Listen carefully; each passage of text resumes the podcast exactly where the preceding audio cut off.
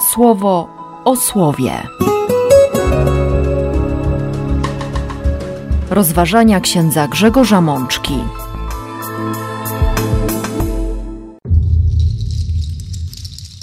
Uroczystość świętej Bożej Rodzicielki Maryi. Z Księgi Liczb. Przekaż Aaronowi i jego synom takie słowa. W taki sposób będziecie błogosławić synów Izraela i tak nad nimi mówić. Wezwą imię moje nad synami Izraela i ja im będę błogosławił. Z Psalmu 67. Oby Bóg zlitował się nad nami i nam pobłogosławił, oby ukazał nam swoje oblicze. Z listu do Galatów. A kiedy nastąpiło dopełnienie się czasu, Bóg posłał swego syna, aby, narodziwszy się z kobiety i znalazłszy się pod prawem, wykupić tych pod prawem, byśmy mogli dostąpić usynowienia. Z Ewangelii według świętego Łukasza. A Maryja chowała wszystkie te słowa i zastanawiała się nad nimi w swoim sercu. Siostry i bracia, i rozpoczęliśmy nowy rok kalendarzowy, bo w nowym roku liturgicznym trwamy już od ponad miesiąca. Nowy rok to, to zawsze są nowe nadzieje, nowe oczekiwania, może pojawią się jakieś nowe tęsknoty. Pewnie będą też rozmaite nowe rozczarowania, ale przede wszystkim mamy nowy rok po to, aby na nowo na nowo spojrzeć na Boga, na siebie, na świat, na siostry i braci, aby na nowo spojrzeć na tę rzeczywistość, która, która jest dla nas rzeczywistością zbawczą.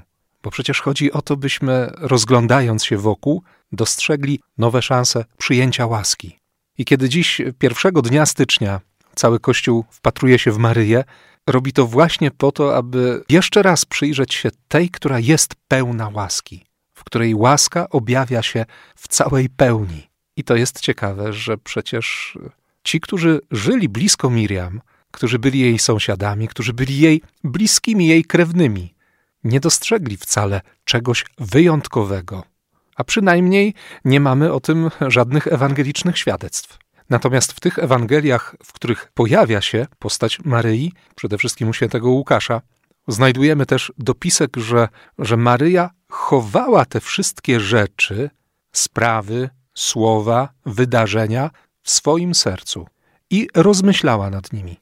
Dzisiaj, kiedy świat w bardzo hałaśliwy sposób znów próbował ogłosić coś nowego, my patrzymy na Maryję, patrzymy jako Kościół na Maryję, na naszą Matkę, na świętą Matkę Jezusa Chrystusa, Matkę Syna Bożego i widzimy cichą, pokorną, niezauważaną kobietę. Dziewczynę, po której nikt by się nie spodziewał wspaniałych rzeczy. Dziewczynę, o której nikt by nie powiedział, że jest błogosławioną między wszystkimi kobietami, z wyjątkiem tych, którzy byli napełnieni Duchem Bożym. Żeby spojrzeć dziś na Maryję, my potrzebujemy Ducha Świętego. Dlatego pierwszą intuicją, którą odczytuję w kontekście dzisiejszej uroczystości, jest zaproszenie do modlitwy o Ducha Świętego. Do takiego wewnętrznego wezwania Bożego Ducha, byśmy, byśmy spotkali Maryję i byśmy razem z Maryją usiedli przy słowie, które zostało nam ofiarowane, które zostało nam dane jako słowo naszego zbawienia. A zatem zatrzymajmy się najpierw w Księdze Liczb szósty rozdział, wersety od 22 do 26. Znamy bardzo dobrze ten tekst, on pojawia się rok w rok, zresztą często przez wielu z nas jest też używany w czasie rozmaitych wydarzeń, kiedy chcemy kogoś pobłogosławić, kiedy chcemy komuś dobrze życzyć, tak po prostu. Błogosławieństwo Aaronowe. Pan odzywa się do Mojżesza i mówi: Przekaż Aaronowi, przekaż swojemu bratu i przekaż jego synom takie słowa będziecie błogosławić synów Izraela. I tak nad nimi będziecie mówić, będziecie wzywać moje imię i ja będę błogosławił synom Izraela. Kiedy wezwiecie moje imię, będę błogosławił. Co to znaczy wezwać Boże imię? Szczególnie imię, którego nie wolno było wypowiadać. Imię Boga mówiło przede wszystkim o niewyrażalnej ludzkimi słowami obecności. Obecności Boga. Bóg, który jest wierny, Bóg, który jest obecny, Bóg, który nie ucieka, Bóg, który się nie odwraca, Bóg, który nie rezygnuje, Bóg będący. Bardzo trudno jest oddać sens tego imienia w języku polskim, ponieważ nie mamy aż takiego bogactwa, nawet w formie opisowej, by oddać wszystkie niuanse, wszystkie kolory czasownika być, jak to potrafi zrobić język hebrajski. Ale myślę, że każdy z nas intuicyjnie wyczuwa, że błogosławieństwo, którego Mojżesz dziś uczy Arona, swojego brata i jego synów, jest błogosławieństwem wykraczającym daleko poza tę rzeczywistość, w której żyjemy. Jest błogosławieństwem sięgającym tysiącznych pokoleń i składa się z kilku konkretnych formuł, które już dobrze znamy i które chyba były omawiane przy rozmaitych okazjach. Po pierwsze, niech cię Pan pobłogosławi. Po drugie, niech cię strzeże. Po trzecie, niech Pan rozpromieni swoje oblicze nad tobą. Po czwarte, niech będzie ci łaskawy. Po piąte, niech Pan obróci swe oblicze ku tobie. I po szóste, niech cię obdarzy pokojem. Sześć błogosławieństw, sześć dobrych życzeń, jakby na każdy dzień stworzenia świata. Nie mamy siódmego, tak jakby błogosławieństwo było niedokończone, z prostego powodu. My mamy być błogosławieństwem dla innych. Myślę, że dobrze jest dziś spojrzeć na początku tego nowego roku kalendarzowego 2022 na siebie i spojrzeć na siostry i braci i, i usłyszeć to wezwanie, które, które daje nam Księga Liczb. Nie tylko mamy wypowiadać słowa błogosławieństw, nie tylko mamy dobrze życzyć naszymi ustami. Owszem, mamy dziś przyjąć i przemyśleć i przemodlić również to błogosławieństwo Aaronowe. Niech cię Pan pobłogosławi, to znaczy chcę, żeby Bóg ci dobrze życzył. Wiemy dobrze, że w wielu wypadkach to wcale nie jest proste życzenie. Chcę, żeby mój Bóg, Bóg, z którym mam relację, Bóg, któremu ufam, Bóg, którego słucham, Bóg, któremu wierzę, chcę, żeby ci dobrze życzył. Chcę, żeby cię błogosławił. Chcę, żeby był dobry dla ciebie. Jeśli wypowiadamy to błogosławieństwo do tych, których cenimy, których kochamy, z którymi nam jest dobrze, owszem, takie słowa wypływają z naszego serca w sposób naturalny. Ale jeśli mielibyśmy wypowiedzieć to błogosławieństwo do tych, do których trudno nam się odezwać i zgodzić się wewnętrznie, tak, dać zgodę swojego serca, że, że komuś naprawdę Bóg może błogosławić, że nie chce zabierać błogosławieństwa, dobrobytu temu człowiekowi, na widok którego zaciskają mi się pięści i, i trudno wypowiedzieć dobre słowo, to już jest trudne. Niech cię strzeże Bóg. Niech Bóg ochroni Twoją drogę. Niech strzeże Twojego serca, Twojej duszy, Twoich myśli. Chcę, abyś był szczęśliwy na wieczność. Chcę, abyś był zbawiony Niech Pan rozpromieni swoje oblicze nad Tobą. Niech Bóg się Tobą ucieszy. Bądź radością dla Boga. Kiedy Bóg będzie patrzeć na Ciebie, oby miał uśmiech na twarzy. Niech Pan będzie Ci łaskawy, to znaczy niech Bóg da Ci miłosierdzie. Niech Cię ogarnie łaską. Niech okaże Ci łaskę. Niech pozwoli Ci doświadczyć, że żyjesz z Jego łaski i że On codziennie robi dla ciebie coraz to kolejne łaski. Niech daje ci tyle, że nie będziesz potrafił tego wziąć, ogarnąć. Niech Jego błogosławieństwo przekracza Twoje najśmielsze oczekiwania. Niech Pan obróci swoje oblicze ku Tobie. Niech Jego oczy będą nieustannie utkwione w Tobie. Niech uwaga Boga będzie na Tobie skupiona, po to byś doświadczał życia, byś doświadczał pełni łaski, by Twoje życie było błogosławione i by było błogosławieństwem. Niech Cię obdarzy pokojem. To znaczy, chcę, abyś doświadczył tej wewnętrznej integracji. Chcę i życzę Ci, abyś siebie pokochał, abyś przekonał się i przekonywał się o tym codziennie i mnie również przekonywał, że jesteś darem Boga, że jesteś Bożym obrazem, że jesteś stworzony na podobieństwo tego, który stwarza wszechświaty, Boga miłości i miłosierdzia. tego chce. Potężne i poważne błogosławieństwo. Dobrze jest się dziś zatrzymać przy tym słowie i, i posmakować, czego my tak naprawdę życzymy naszym bliźnim. Jakby kontynuacją tego błogosławieństwa jest Psalm 67, który słyszymy jako komentarz do pierwszego czytania.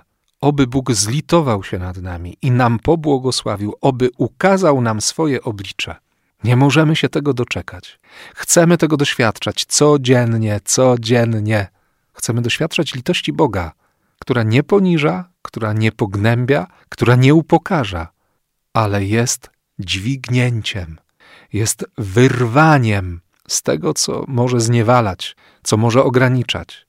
Jest doświadczeniem pełni życia. Oby ukazał nam swoje oblicze. Takie wołanie jakby stupetem Mojżesza. Chcecie zobaczyć. Pokaż mi siebie. A Pan Bóg mówi: Zobaczysz mnie, jak będę przechodził tuż obok. I to Mojżeszowi wystarczyło. Nie musimy widzieć twarzy Boga. Natomiast ważne jest, aby On widział nasze twarze, abyśmy nie chowali się przed Nim, abyśmy nie zakrywali naszych twarzy. Nawet jeśli się wstydzimy, nawet jeśli wiemy, że mamy sporo za uszami i, i tak zwyczajnie po ludzku, przepraszam za trywializm, trochę głupio nam stanąć przed Bogiem. Dlaczego w taki sposób? Wystarczy zajrzeć do drugiego czytania, do kolejnego tekstu. List do Galatów, czwarty rozdział, wersety między czwartym a siódmym. Przyszedł taki moment, takie dopełnienie się czasu, taki czas ustalony przez Boga, w którym On sam w osobie Syna, jak przeczytamy w nowym przekładzie dynamicznym, podjął wobec nas inicjatywę i przyszedł na ten świat. Jak wszyscy Żydzi, został zrodzony pod prawem, aby wykupić zarówno tych, którzy byli poddani prawu mojżeszowemu, jak i wszystkich innych.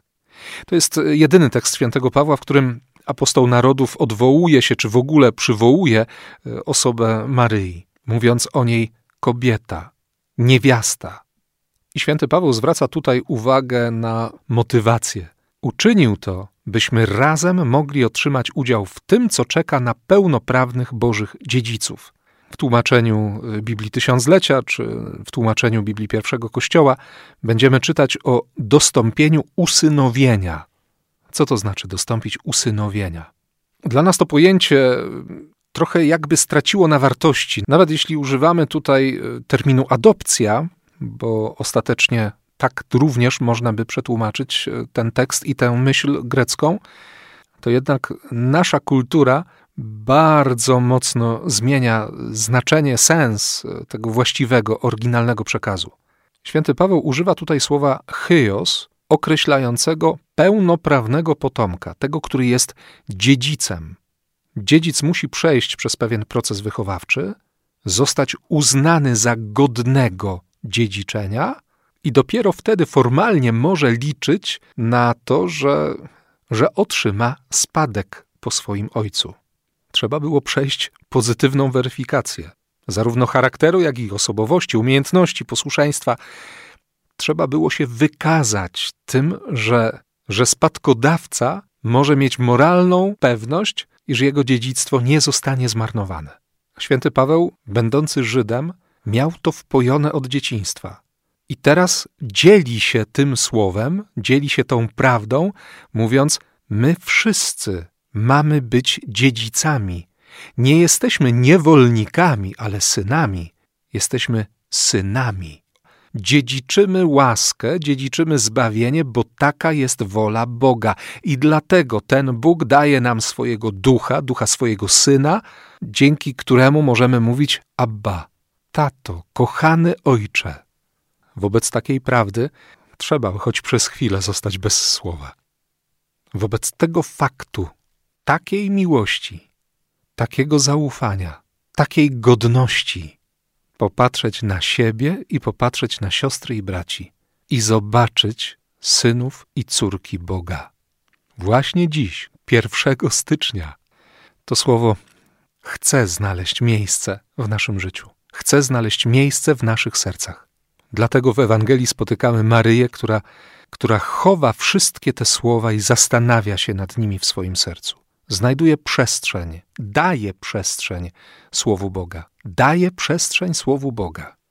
Słuchamy dziś e, fragmentu z drugiego rozdziału Ewangelii w redakcji świętego Łukasza od 16 wersetu, kiedy pasterze biegną do Betlejem i znajdują wszystko tak, jak usłyszeli to od anioła i zaczynają o tym opowiadać. Oczywiście opowiadanie pasterzy wywołuje zdziwienie, na pewno spotyka się też z niedowierzaniem. W końcu to pasterze, więc, więc nie trzeba brać poważnie ich słów. Ale Maryja, która jest w centrum wydarzeń, bierze bardzo poważnie to, co pasterze opowiadają, co mówią, bo usłyszeli od anioła, że jest wielka radość, która stanie się udziałem całego ludu, że narodził się Zbawiciel, że to jest Pan, który objawił się jako Mesjasz, niemowlę owinięte w pieluszki i leżące w żłobie. Maryja w dalszym ciągu nie rozumie, ale pozwala na to, by słowo, by to słowo również znalazło miejsce w jej sercu. Co więcej, nad tymi wszystkimi słowami ona się zastanawia. Ona je smakuje, ona sobie ciągle o nich przypomina. Wiemy, że dla Żyda serce to jest, to jest miejsce podejmowania decyzji. Nie tyle w sercu chodzi o uczucia, jak my to dziś rozumiemy, ale o przestrzeń, w której podejmuje się decyzje, w której człowiek przygląda się wszystkiemu, co jest za i wszystkiemu, co jest przeciw. Serce to ośrodek woli. I dlatego właśnie Biblia mówi o tym, że, że w sercu też dokonuje się spotkanie Boga z człowiekiem. Konfrontacja Bożego Słowa z moim myśleniem, z moją wolą, z moim postrzeganiem rzeczywistości. I serce jest tą przestrzenią, tą właściwą przestrzenią, by powiedzieć Bogu zarówno tak, jak i nie. Dlatego prorok Jeremiasz będzie mówił o tym, że, że serce człowieka jest taką tajemnicą, jest taką głębią, że tylko Bóg może się w nim odnaleźć, że Bóg zapanuje nad sercem. Dlatego, siostry i bracia, w tym pierwszym dniu nowego kalendarzowego roku 2022 chcę Wam życzyć serca. Serca dla Boga, serca dla Jego słowa, dla decyzji miłości, serca dla dobra wobec sióstr i braci. Chcę Wam życzyć serca, w którym będziecie nieustannie robić miejsce dla Jezusa. Niech tak się stanie. Amen. Słowo o słowie.